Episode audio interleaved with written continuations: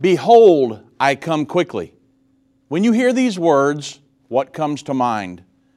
Do you feel fear or joy? Well, in the not too distant future, Jesus will return to establish His kingdom here on the earth.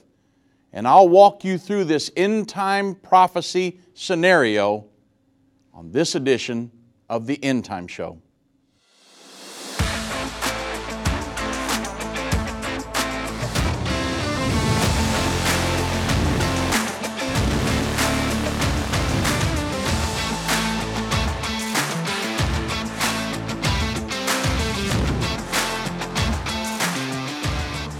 We're going to begin today with the three sections of the book of Revelation. What are they? It's very important if you're trying to figure out this end time scenario that we're all going to go through.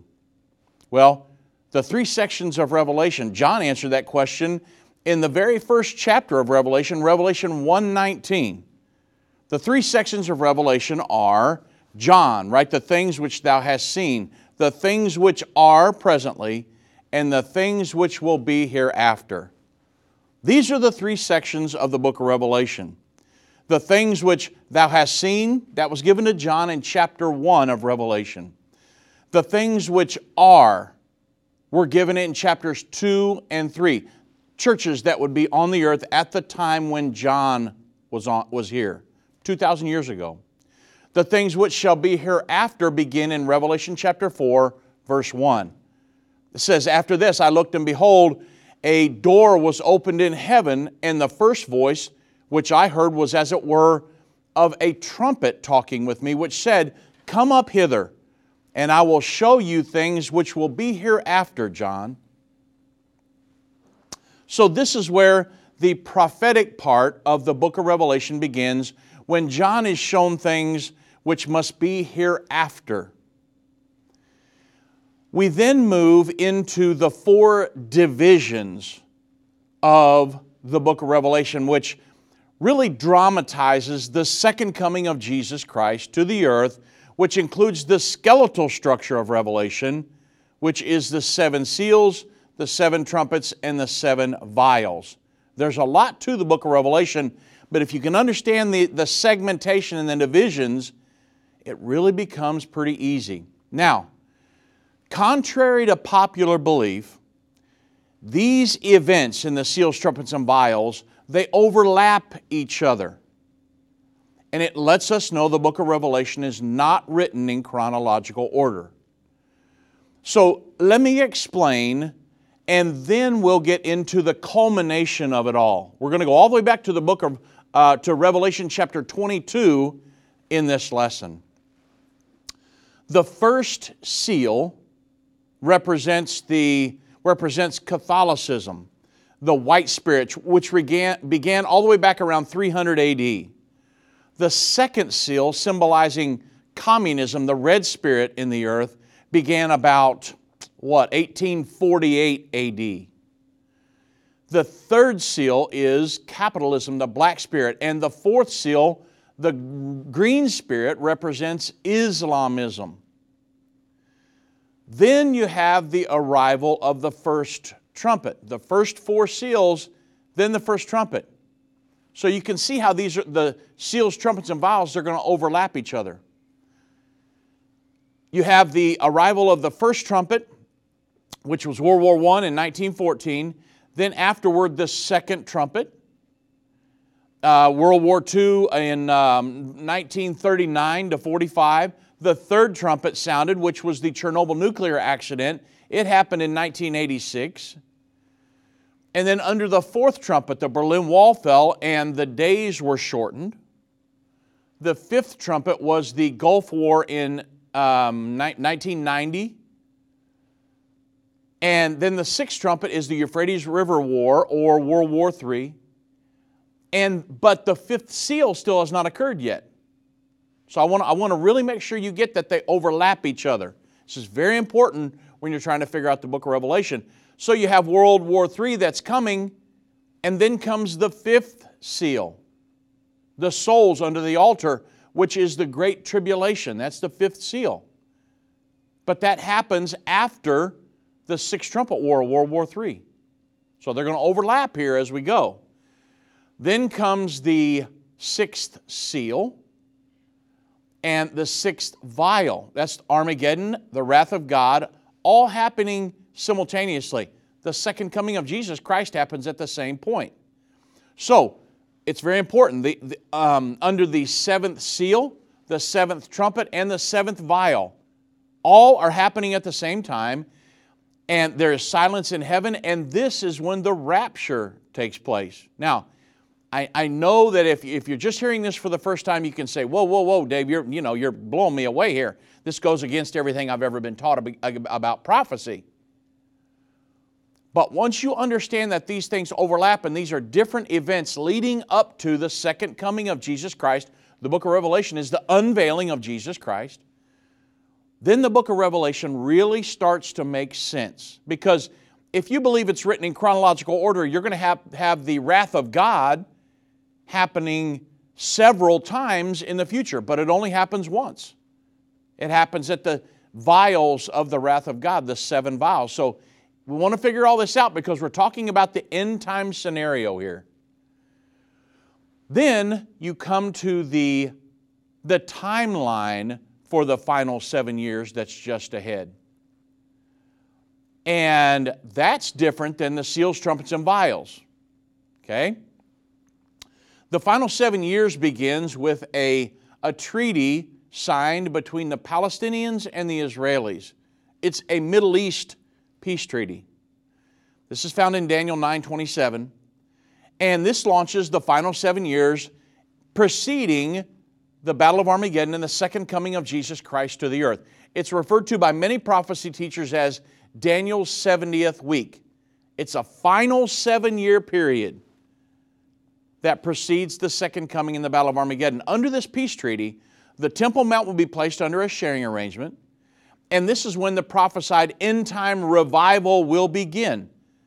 And the revival will continue throughout the next seven years, culminating at the second coming of Jesus Christ to the earth.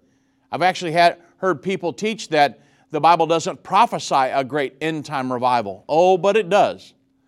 And my job and your job as a Christian will be to preach and teach the gospel of the kingdom of God all the way to the end. Remember what Jesus said. This gospel of the kingdom will be preached, and then the end will come. And that's our job, right? All the way throughout the end time.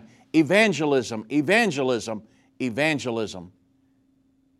Preaching and teaching the gospel of the kingdom, expanding God's kingdom, and then He will come back and establish His physical kingdom here on the earth. And so I wanted to go through this today because There are, there's a lot of teaching out there. There's a lot of different um, scenarios that are going on, playing out in the world. How do we make sense of it all? Well, the Bible lays it out for us, the book of Revelation. And so that's what we're going through today. We're laying everything out, but I'm going to end up, before the end of the program, in Revelation chapter twenty-two. And we're going to walk through that because it explains it in great detail. It ties up all the loose ends, and it helps us to understand this wonderful book. They that understand what is taking place will instruct many. Except a man is born again, he can't enter or see the kingdom of God.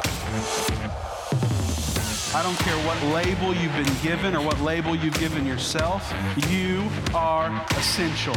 You still matter.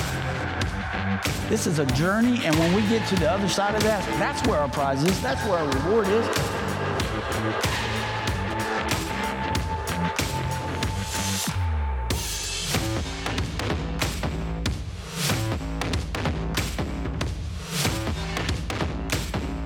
End time is not going anywhere.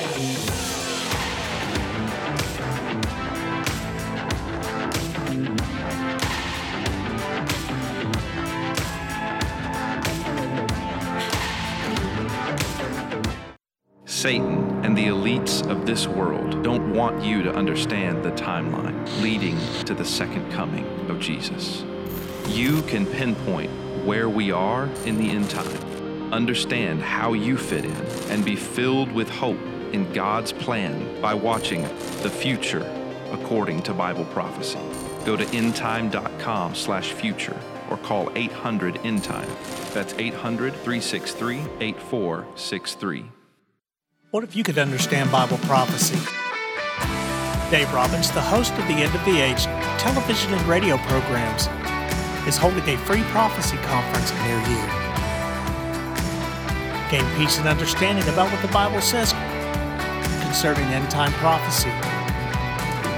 Call one eight hundred end time or visit endtime dot com slash events for more information.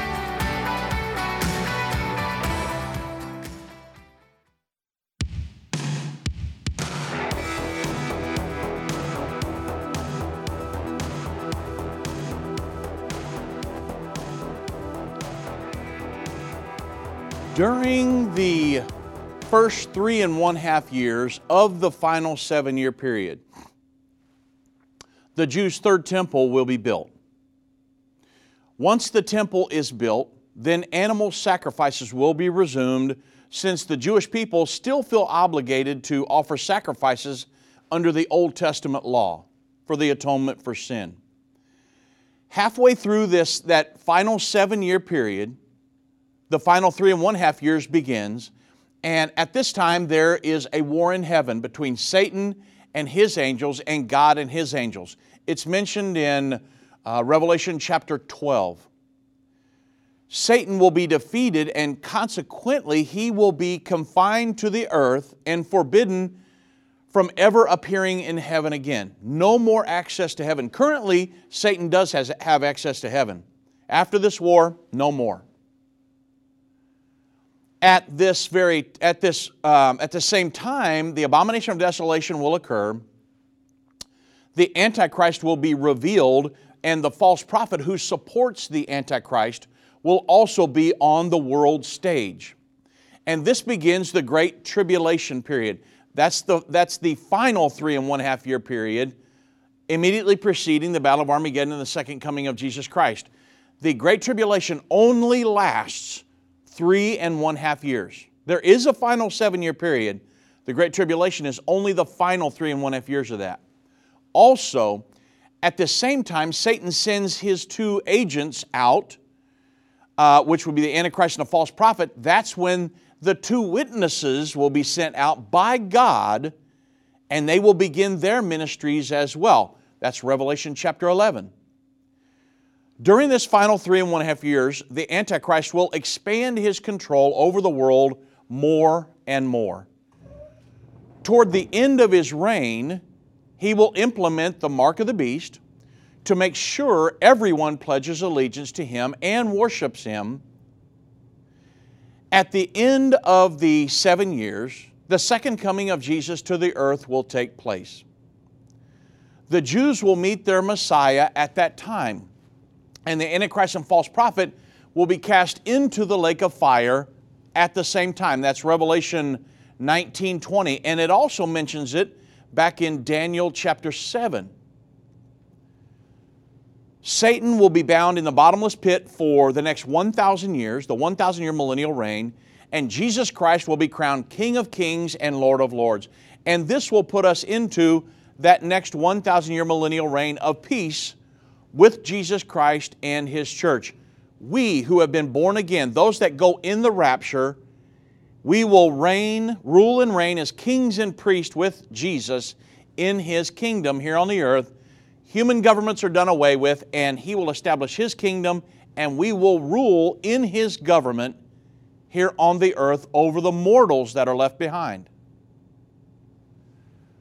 Now I want to talk to you about the statement that I made in the beginning, behold, I come quickly. There's, a, a, there's many different uh, feelings when you get, when I say, behold, I come quickly, and it's the Lord, and you understand that it's uh, Jesus Christ is coming back very soon. What do you feel? A- am I afraid of that event? Do I have, I've heard of people having rapture anxiety, because they really don't know where they're going to spend eternity. Or, for those that have been born again, you know your name's in the Lamb's Book of Life, they feel joy. I'm, I'm ready to go. Lord, come back. But the message of the book of Revelation, that's what I want to stick with here, because uh, I want you to understand what the book of Revelation really was all about, the revealing of Jesus Christ, and that He's coming back before very long, very long to gather His church unto Him, and we will be with Him for eternity. From Revelation chapter twenty-one, I've moved through the book of Revelation here. From Revelation chapter twenty-one, we know that the New Jerusalem is the bride of Christ, the church. We also know there are two Jerusalems. The, you have the physical Jerusalem located in the land of Israel, and the Bible also talks about a spiritual Jerusalem being constructed as um, God gives birth to His church. Revelation chapter twenty-two, we hear the admonition of God Himself as He issues His final words designed for those of us who live in the end time or at the day of His return to the earth. And this is what I want to get deep into across the program today, because again, like I said, there's so many different teachings out there, and there's going to be a bunch of different temples, and the, the, the end is going to be like this, and Uh, the timing of it all. But I wanted us to understand from Revelation chapter twenty-two how, the, how this thing culminates. It's pretty nice sometimes when um, you go, you want to know what happens, you go read the, the end of the book, right? Well, that's what happens here in Revelation twenty-two. It kind of ties a knot on the bow of this big present that God gave us. So when we're going through Revelation chapter twenty-two, the first five verses of chapter twenty-two, it really continues to describe the glories of the New Jerusalem, the church, in Revelation chapter twenty-one. Then this final chapter of Revelation, it restates the purpose for which this last awesome book of the Bible was given. I've had pastors tell me over the years, Uh, Dave, I, I just don't touch touch the book of Revelation, especially from after Revelation four uh, all the way to Revelation twenty-two. I don't understand the beast and everything, and, and that's there's no problem with that. Some, some uh, you know, if you're going to really kind of botch it up, it might be best to stay off of it and have us come to a prophecy conference, you know, because, uh, but it's very important you understand it, because it, this is the end time scenario here. But however, Revelation twenty-two, verse six, it really declares the purpose very clearly. Uh, John said, "And he said unto me, these sayings are faithful and true. And the Lord God of the holy prophets sent His angel to show unto His servants the things which must shortly come to pass." Jesus said that He sent His angel to show, show His servants the things that must shortly come to pass. Our Lord wants His servants to know what the future holds, so that we not be left in the dark. We're not walking around a fog in the end time, which creates anxiety, right? I, the Lord wanted us to know what was in this awesome book. We have a D V D series. It's called uh, Revelation, the Unveiling of Jesus Christ. We produced that to help give understanding to all who desire to know the things that will soon come to pass in the book. And you can purchase your copy by calling one eight hundred, three six three, eight four six three, or just go to visit um, endtime dot com. Go to the store there and purchase your copy, Revelation, the Unveiling of Jesus Christ. I'm telling you, it will open your mind to the book of Revelation. I mean, imagine going through the whole book of the Bible and then say, well, I can't really understand that, so I'm just not going to pay any attention to that book. And there are people that do that. But wow, you're missing so much of the unveiling of Jesus Christ in this wonderful end time scenario. You say, well, I'm scared to death of the end time scenario. Not me. I'm going to be an evangelist all throughout. And I'm going to preach and teach the gospel of the kingdom of God all the way to the end. You say, well, what happens to the martyrs and the mark of the beast and all that stuff? Hey, I'm going to do what God has called me to do. And the Antichrist, he can take care of himself. The, the, the, the false prophet, he can do whatever he's going to. I'm not worried about them. I'm worried about, the Bible says Seek ye first the kingdom of God. All these things will be added unto you. No weapon formed against me shall prosper. We teach prophecy as a message of hope throughout the end time, not a message of fear. God hath not given us a spirit of fear, right, but of love, power, and of a sound mind. The apostles weren't running around in fear, even though they lived, they lived under the reign of a world government. And neither will Christians in the end time be running around in fear mode. I'm captivated by the Antichrist. I can't move. No, that's not the way the church. The Bible says in the end time, during the time of the Antichrist, that the church will be strong and do exploits, and they that understand among the people shall instruct many. We are teaching prophecy as a message of hope. So, Revelation twenty-six, we're going back there. We're also told the identity of the one who has been talking to John throughout this vision. God said that He sent His angel to show us things that must come to pass. Well, that moves us to Revelation twenty-two seven. It gives us the theme of the final chapter of the last book of the Bible. It says, "Behold, I come quickly. Blessed is he that keepeth the sayings of the prophecy of this book." You know, many people have questioned why the declaration, "Behold, I come quickly."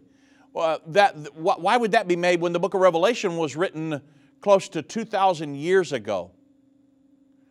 Well, this scripture saying, "Behold, I come quickly," it has proven true for each generation since the book of Revelation was given to John. Jesus has been calling individuals home for over two thousand years, and it always seems to come too quickly. "Behold, I come quickly," right? Life is but a vapor. Um, James uh, four fourteen says, "For what is your life? It is even a vapor that appeareth just for a little time, and then it vanisheth away."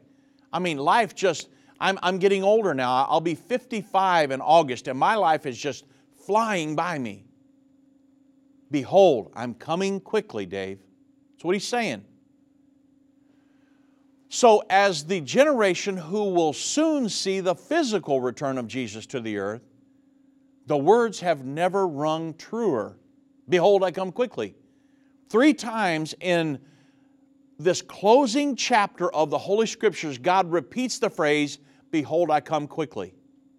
Now, this leaves no doubt the overriding purpose of this final wonderful book of Scripture is to warn us to be ready for His coming. And you know, after saying, "Behold, I come quickly," Jesus went on to say, "Blessed is he that keepeth the sayings of the prophecy of this book." Well, what does He mean by that statement? How can we keep the sayings of the prophecies given in the book of Revelation?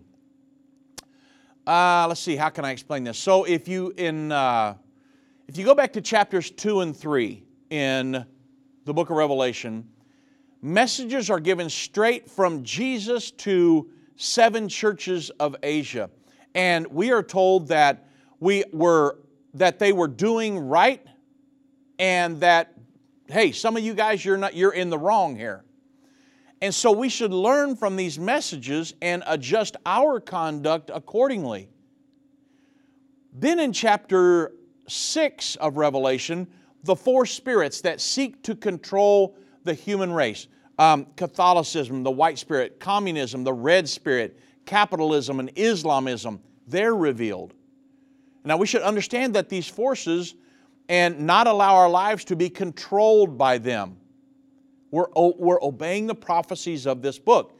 In uh, chapter seven, God devotes the entire chapter to the great uh, end-time Jewish-Gentile revival that will be poured out just prior to His second coming. By revealing this revival to us, Jesus wants us to prepare to participate in this final harvest just prior to His second coming. That's what He's saying to us here. I want you to prepare. There's a great revival coming, and I want you to prepare for that. You're not preparing to be just caught away. You're preparing for a great end-time revival. I am coming, but I want you to prepare because I want you to know about this time. And John actually said in uh, Revelation seven nine, I saw a multitude in heaven that no man could number, out of every multitude, kindred, uh, nation, and tongue. So it's not just going to be the Jews during that time. There's going to be a great revival of every nation, kindred, people, and tongue. So isn't the Bible, isn't it just dynamic and eye-opening, and it just reveals so much? Then in chapters eight through eleven, the seven trumpets are given to us so that we can understand the, the, the world uh, changing events that are happening all around us. And there, I mean, there are hundreds and hundreds of articles that we could go to to talk about different events, world government, world religion, all these different things. Jesus, Jesus told us in Matthew twenty-four, verse six, He said, "And you shall hear of wars and rumors of wars. Uh, see that you be not troubled, for all these things must come to pass, but the end is not yet."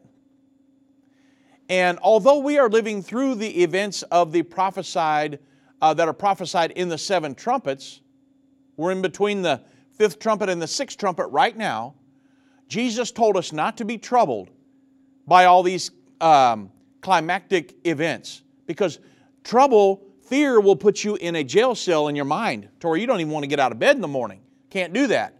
You cannot do what Jesus wanted you to do in the end time and fulfill your purpose, God's purpose for your life, if you're in fear mode. That's why we do not teach a message of fear, but of hope and faith and love and trust in God in the end time. Now, Jesus was saying that we should stay on course and accomplish what He has called us to do in reaping this final harvest, this great end-time revival. Well, then it, that leads us to, where was I? eight to eleven. So chapter twelve now.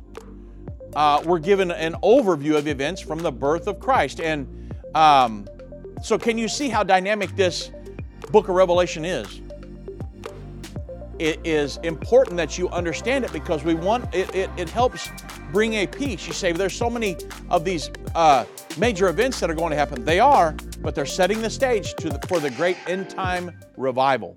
The symbols and prophecies within the book of Revelation have perplexed Christians and unbelievers around the world. In his final work, Revelation, the Unveiling of Jesus Christ Part two, the late Irvin Baxter unlocks the mystery of the book of Revelation with in-depth analysis and commentary like you've never heard before. These comprehensive study tools, available for two hundred ninety-nine dollars, will deepen your biblical understanding. Don't miss this special offer.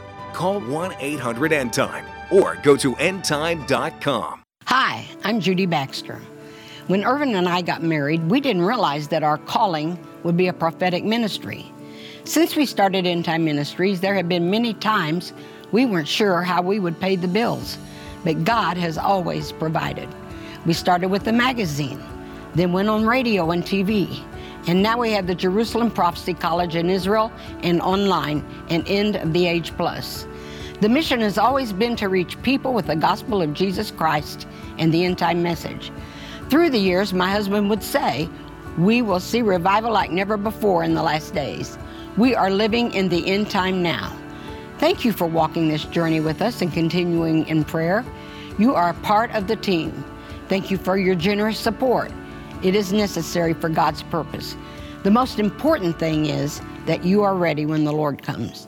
Our hope is to help prepare you for that day. God bless you, and we love you. If your station only carries the first thirty minutes of End of the Age, go to end time dot com and click the watch button to continue today's broadcast. You can also finish up later by clicking the archive button.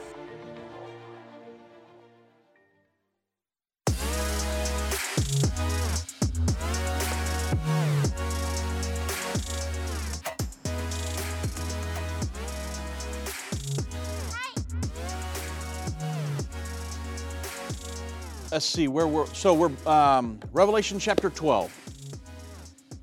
We, in this chapter, we're given a, an overview of events from the birth of Christ all the way to the end of the Great Tribulation. In verse fourteen of this chapter, it is, again, this chapter houses the um, war in heaven. And then it talks about Satan is bound to the earth. He comes down to persecute the woman, which is Israel, and those that have the testimony of Jesus Christ. In verse fourteen of this chapter, it is revealed that the eagle, the United States, will stand with Israel against the entire world in the end time. And this information should give the United States confidence to stand against the Antichrist and his world government. Through most of the, uh, of the nations of the world will be against us. We should have confidence. The Bible says it gives a prophecy that we will stand with Israel and protect her all the way throughout the end time. That's Revelation twelve. Chapter thirteen clearly reveals to us Satan's plan for the last days. We're shown the Antichrist and his world government, the false prophet and his world religion, and the enforcement mechanism of Satan's plan to cause all the people to worship him. This enforcement mechanism is called the mark of the beast. Then you move to chapter fourteen. Chapter fourteen will told uh, all who worship the Antichrist and receive the mark of the beast will be tormented forever and ever in the presence of the Lamb and his holy angels. And the chapter then concludes with an account of the two harvests, the simultaneous harvest, the harvest of the wheat and the harvest of the tares. It's the same thing in Matthew chapter uh, thirteen and Revelation fourteen. It's the, the harvest of the vine of the earth and the harvest of the earth. And this gives us Revelation's third account of the rapture of the church and the battle of Armageddon. Then we go to chapters fifteen and sixteen. That records the coming wrath of God that will be poured out upon His enemies during the battle of Armageddon. So you can see this is just a wonderful story that's being told over and over and over in different sets of events leading up to the second coming of Jesus Christ and the battle of Armageddon. But the Lord wanted to prepare us and to make sure that we uh, glean from the prophecies and obey the prophecies, because it's telling us a story here and He wants us to prepare. Now, after these chapters, we come to chapter seventeen and eighteen, and really God interrupts the flow of the book of Revelation to interject the account of His judgment that will be poured out upon false Christianity in the end time. People that have moved away from the truth and aligned themselves with this world religious system and the world governing body. Chapters seventeen and eighteen are devoted to the judgment of Mystery Babylon and all of her daughters.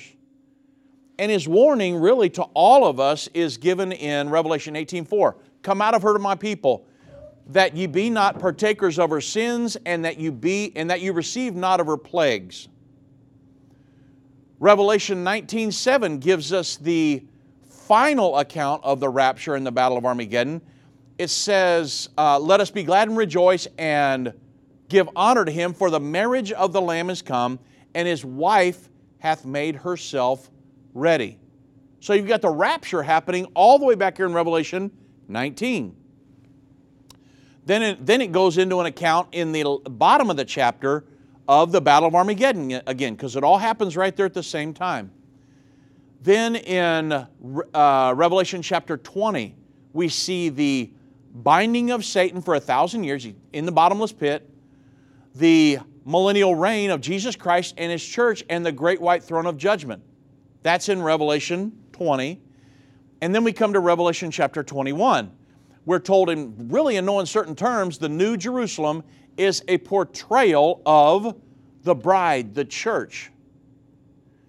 Remember, the angel said to John in Revelation twenty-one, verses nine through ten, hey, John, come hither. I want to show you something. I'm going to show you the bride, the Lamb's wife. Who's the bride, the Lamb's wife? That's the church. And He carried me away in the Spirit to a great and high mountain, and He showed me that great city, the holy Jerusalem, descending out of heaven from God. Then the rest of the chapter then goes on to describe many of the wonderful attributes of the church. Think about it. Go read through Revelation twenty-one real slowly and you'll see what I'm saying. And there will be times in the near future when we'll break this down. And the, the, the um, Revelation, the Unveiling of Jesus Christ, that D V D series, it really breaks it down, uh, this entire scenario. It goes through all the different timelines and everything. Uh, so again, you can get your copy, one eight hundred, three six three, eight four six three, or go to end time dot com. So the book of Revelation is finalized in Revelation chapter uh, twenty-two, verses six. Let's see what we went, we went through six down through verse twenty-one. And we're told many things in these last sixteen verses. To begin with, we're told, worship no one else but God. Now that's, that's really the, um, the, the, the cornerstone of all truth. Hear, O Israel, the Lord our God is one Lord, period. Deuteronomy six four. And you're not supposed to worship any other God than that one true God. So after seeing all of these visions and prophecies given to John in the book of Revelation, John was just, I mean, imagine the things that John saw. He was a bit overwhelmed, wouldn't you be? Revelation twenty-two, eight and nine reveals his reaction. John, uh, it says, and I, John, saw these things and heard them, and when I had heard and seen, I fell down to worship before the feet of the angel that showed me these things. But the angel said, whoa, whoa, whoa you know, John, uh, he said, the Bible says, he said unto me, see thou do it not, for I am thy fellow servant, and thy brethren, and, uh, the, and of thy brethren the prophets, and of them which keep the sayings of this book. But you, John, you worship God, and Him alone. John's impulse was to fall at the feet of the angel that had shown him all of these incredible revelations. The angel immediately reproved him and reminded him of a truth that none of us should ever forget. The angel said, whoa, whoa, whoa, no, no, John, hold on. Now, well, wait a minute here, John. You're supposed to worship God, and that's it. When Jesus was tempted, you remember, by Satan to worship Him back in Matthew chapter four, verse ten, Jesus quoted the words of the first commandment, thou shalt worship the Lord thy God, and Him only shalt thou serve. That's what the angel's telling John here. We all must forever remember there is only one and only one God. Never worship anyone else. Never pray to anyone else. Only God and God alone. So now the time is at hand. In Revelation twenty-two ten, the angel speaking with John said unto him, well, seal not the sayings of the prophecy of this book, for the time is at hand. Well, many people have questioned this statement, the time is at hand. I mean, since the book of Revelation was written almost two thousand years ago, why did the angel say, the time is at hand? This statement is true because the book of Revelation covers the entire two thousand years from the time it was written until now. The seven churches to whom God sent messages in chapters two and three, they existed in, at the time the Revelation was written by John on the Isle of Patmos two thousand years ago. In chapter five, we're shown heaven before Jesus came to the earth as a lamb, and then we see the lamb as it is slain. Afterward, we see the prophecy of the four horsemen representing the four spirits that would control the nations of the earth from Christ until His second coming. All of these things explain why the angel instructed John to not seal up the book because the time is at hand, you see? Well, then we have a uh, kind of like a, a last-minute call. In Revelation chapter twenty-two, verse eleven through twenty, it's specifically directed at the people who will be on the earth at the time of the conclusion of the events of the book of Revelation. I believe that will be you and me, should God tarry. Revelation chapter twenty-two, verse eleven through twelve seems to speak to those who are living right before the time of the rapture. And it says, he that is unjust, let him be unjust still. He that is filthy, let him be filthy still. He that is righteous, let him be righteous still. He that is holy, let him be holy still. And behold, here it is again, I come quickly, and my reward is with me, to every man according as his works shall be. Can't just live however you want and make it to heaven. A lot of people think that. I talk to a lot of people. Some people think, well, I'll just do whatever I want and make it. No, no, no. The Bible says you'll be judged according to your works. Read Revelation, Revelation twenty, the account of the Great White Throne. So um, at, then at this moment when the last sermon has been preached, think about it, the last altar invitation has been given, the last prayer has been prayed, and every person's eternal destination has been locked in. Those who are unjust will remain unjust, and those who are filthy will face eternity in their filthy condition. That's why you've got to prepare now. Don't wait till, well, I'm going to wait till I hear the trumpet and then I'm going to get ready. No, no, no, no, no. Be too late at that point. I've got to get ready now. Those who have lived lives of holiness and righteousness will meet God in their righteous condition here.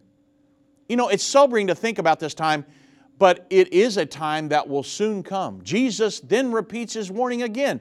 Behold, I come quickly. You know, even if I live to be one hundred years old, He's still coming quickly. In the grand scheme of eternity, one hundred years, that's just, that's not even a vapor. I mean, it's just flying by so fast. Behold, I come quickly for all of us. Well, in Revelation twenty-two, verse fourteen through fifteen, it's almost as though Jesus describes or uh, I should say um, describes, decides to give one more appeal.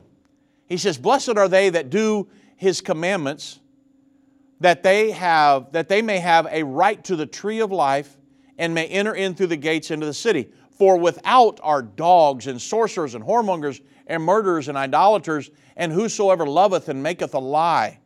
Lying has become very prevalent in our society, but liars aren't going to make it to heaven. I wouldn't make that a practice. Uh, Deuteronomy thirty nineteen repeats the call made to mankind throughout the Old Testament and New Testaments. I have set before you life and death, blessing and cursing. Therefore choose life, that both thou and thy seed may live. The we are presented with a statement that has perplexed many, but it shouldn't. At this point, a statement is made. I am the root and the offspring of David. In these next verses, throughout the book of Revelation, Jesus declares who He really is. From Revelation one eight, when He declared, I am the Alpha and Omega, the beginning and the ending, uh, saith the Lord, which is and which was and which is to come, the Almighty. Then to Revelation one eighteen, where He said, I am He that liveth and was dead, and behold, I am alive forevermore. Do you know who that was? I was alive, but I died, and then now I'm alive forevermore. I've been part of the End Time family from the beginning over thirty years ago when my parents, Irvin and Judy Baxter, began ministry from the recliner in our living room. My name is Jana Robbins. I have the pleasure of connecting with our incredible partners every day. End Time is a small nonprofit that runs a high-traffic website, a daily T V and radio show, the Prophecy College in Jerusalem, and more. Although we have less than thirty team members, we are able to serve tens of millions of people each month. We survive on the goodness of God and donations averaging about fifty dollars. If everyone hearing this message gave twenty-two dollars, our financial needs would be met for the year.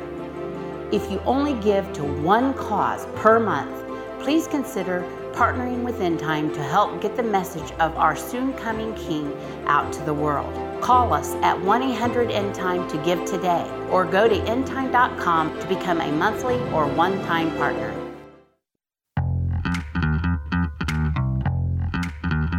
So consider this. I was alive, I was dead, and now I'm alive forevermore. Of course, it's talking about Jesus Christ here. And then as He brings His Holy Scriptures to a close in Revelation twenty-two sixteen, He declares, I am the root and the offspring of David and the bright and morning star. How in the world? I mean, how could He claim to be both the root and the offspring of David? Because as Almighty God who created all things, He's the root of David. And as the Son of God, He is the offspring of David. I mean, all of these things, once you study them out, they really become pretty easy to understand, right? Thankfully, the prevailing message about the preparation for the second coming of Jesus Christ is, whosoever will come.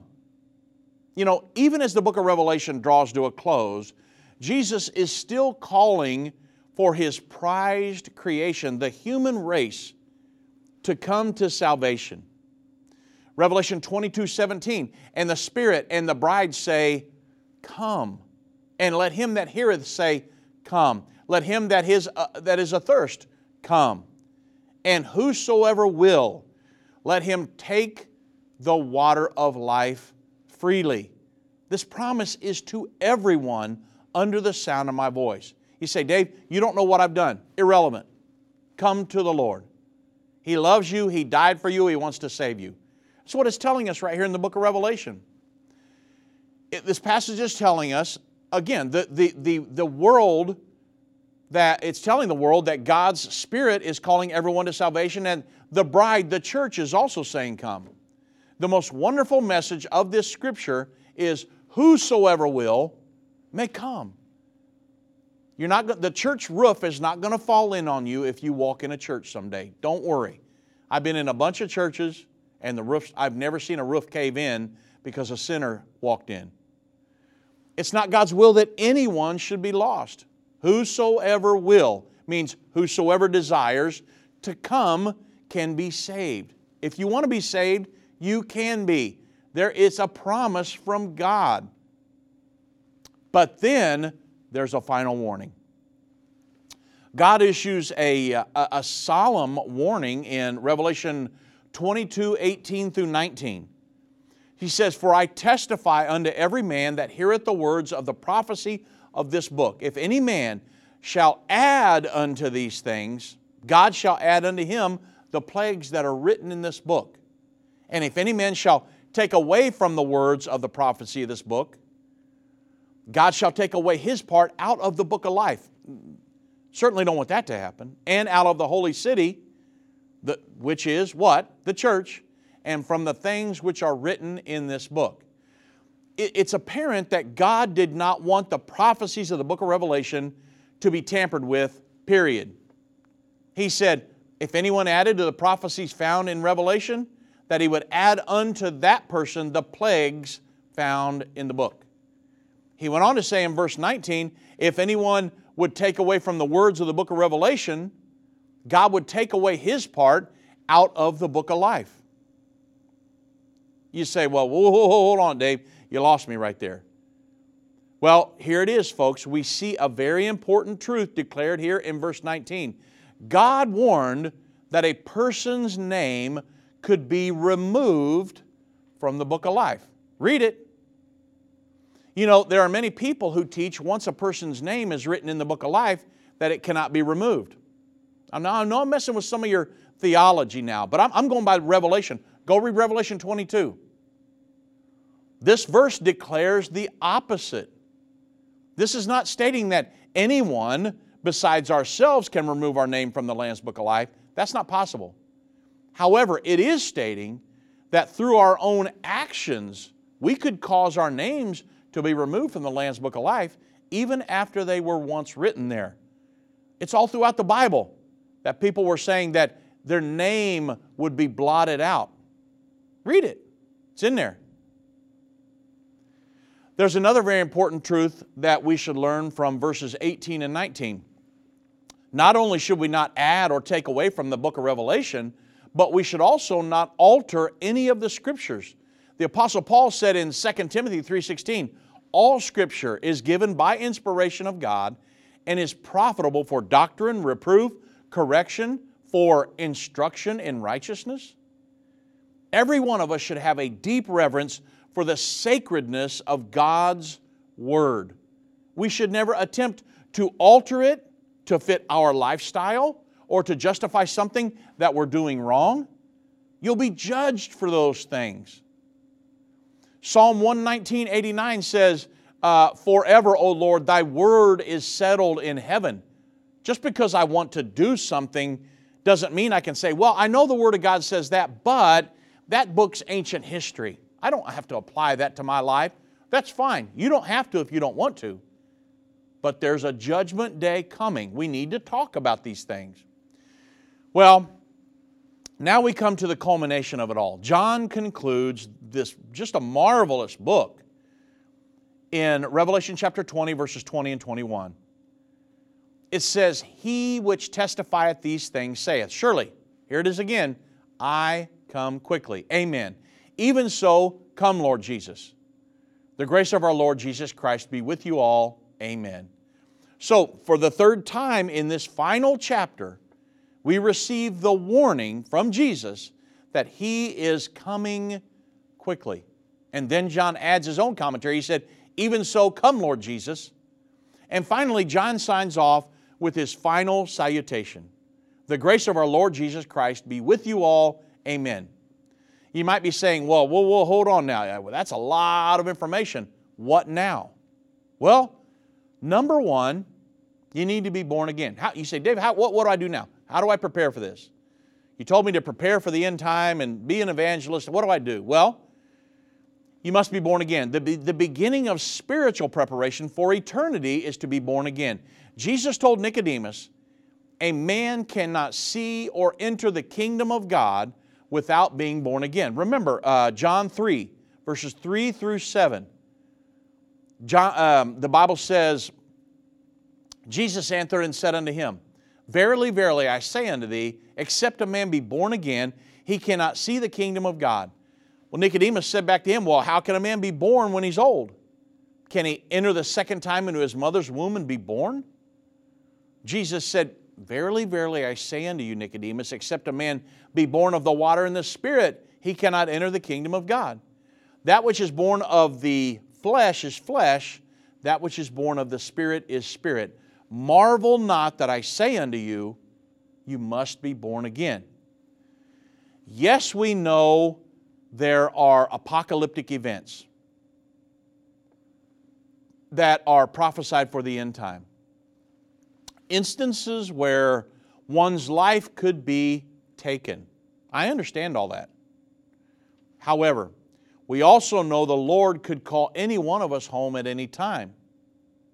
So, why wait? You say, well, I, I've been wanting to get born again, but I, I you know, I'm just going to put it off. Uh, you know, well, hey, why wait? The Bible says, now, this is the day of salvation, today. The Bible says, behold, now is the accepted time.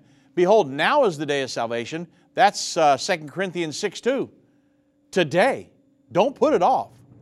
It's very, very critical. So, for a conclusive explanation of the biblical plan of salvation, born again, call one eight hundred, three six three, eight four six three and ask for the free brochure, "What do you mean born again?" Or visit end time dot com. It's all there. Just type in, "What do you mean born again?" in the search bar. So don't wait. Be born again today. Why, Dave? Because you're preparing for the soon coming of Jesus Christ and for the events just ahead. Once you're born again and you start living as a Christian and you're, you're um, becoming a disciple of Jesus Christ, then you're prepared should He take you tomorrow morning or at the time of the rapture. You know you're ready to go. And talk about putting your mind at ease and taking away some kind of an, a rapture anxiety. Once you know you're ready to go and your name's written in the Lamb's Book of Life, it takes the fear out of it. The Bible says that Jesus Christ defeated him that through that um, had the power of death, and He defeated the Satan who through kept people in bondage their whole life through the fear of death. The Bible says that. So, why would you be afraid of dying? Not, not knowing where I'm going to spend eternity. So, be born again. Get that taken care of, number one. Number two, know and understand biblical truths. The Bible says, uh, John eight thirty-two, "You shall know the truth, and the truth shall set you free." People who do not know the truth, they're in bondage. And this will impede one's ability to fulfill God's purpose in our lives. You know, the Bible says, uh, John five thirty-nine, search the scriptures, for in them ye think ye have eternal life, but the, and they are they that testify of me. So just don't go by what people see. I would encourage you, what we're teaching you here on the End Time Show, go look for yourself in the Bible. Make sure I'm telling you, make sure what I'm telling you aligns up with the Word of God. Now, I can assure you that it does. I'm not going to teach something that's not in the Word of God, because I don't want to be held accountable as a minister on the judgment day for that. No way. I'm going to make sure I stick right by this Word of God. So, you've got to know your Bible. The Bible is the only book that can reveal how many gods there are. There's only one. The Bible tells us that. There are many books around the world where people are worshiping all kinds of things. Nope. Remember what the angel told John. Don't worship me, John. You worship God and God alone. The Bible is the only book that can share the story of that one God's redemptive plan for the human race. The Bible is the only book that can show you how to be saved. The Bible is the only book that can teach you how to live as a Christian once you are saved, preparing you for eternity. The Bible is the only book that can give you the knowledge and confidence to teach and lead others to Christ, which is what you should do beyond the born-again experience. It, the Bible is the only book that can tell you which church is true and which ones are false. There are false churches out there that have moved away from the truth. Don't want to be part of that in the end time. The Bible is the only book that can provide prophecies written thousands of years ago, which are coming to pass right now, which can help build your faith in the Word of God and give you direction throughout these end-time prophecies, this end-time scenario that I've walked you through. So in the end time, a working knowledge of the Bible is of utmost importance, because it's biblical illiteracy that would allow somebody to believe the false prophets' deceptive messages and pledge allegiance to the Antichrist and his world-governing system.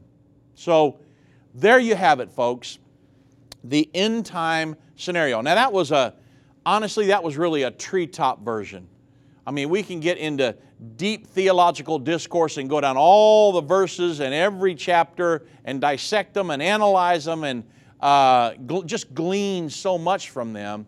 But I wanted to give you an overall scenario here, because Revelation uh, chapter twenty-two really kind of brings everything. It's the culmination of it all. And the Bible says that the Lord said three times, behold, I come quickly, but you that are desiring to be saved, come on, come on. If you're a backslider, come home. If you're a sinner, you need to be saved, come on. The church roof, I can promise you, will not fall in on you. So I want to say God bless each and every one of you as we all prepare for the soon return of Jesus Christ to this earth, when He will establish His physical kingdom for the thousand years.